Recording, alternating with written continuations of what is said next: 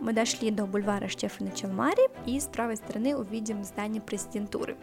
Высокое белое здание с национальным флагом на крыше и со светящимися фонтанами вокруг. Здание было построено в конце 80-х для Верховного Совета МССР. То есть это было высшее руководство страны в советское время. В начале 90-х годов, уже в годы, в первые годы независимости, в ней располагался парламент Республики Молдова, а уже позже парламент перенесли в здание напротив президентуры.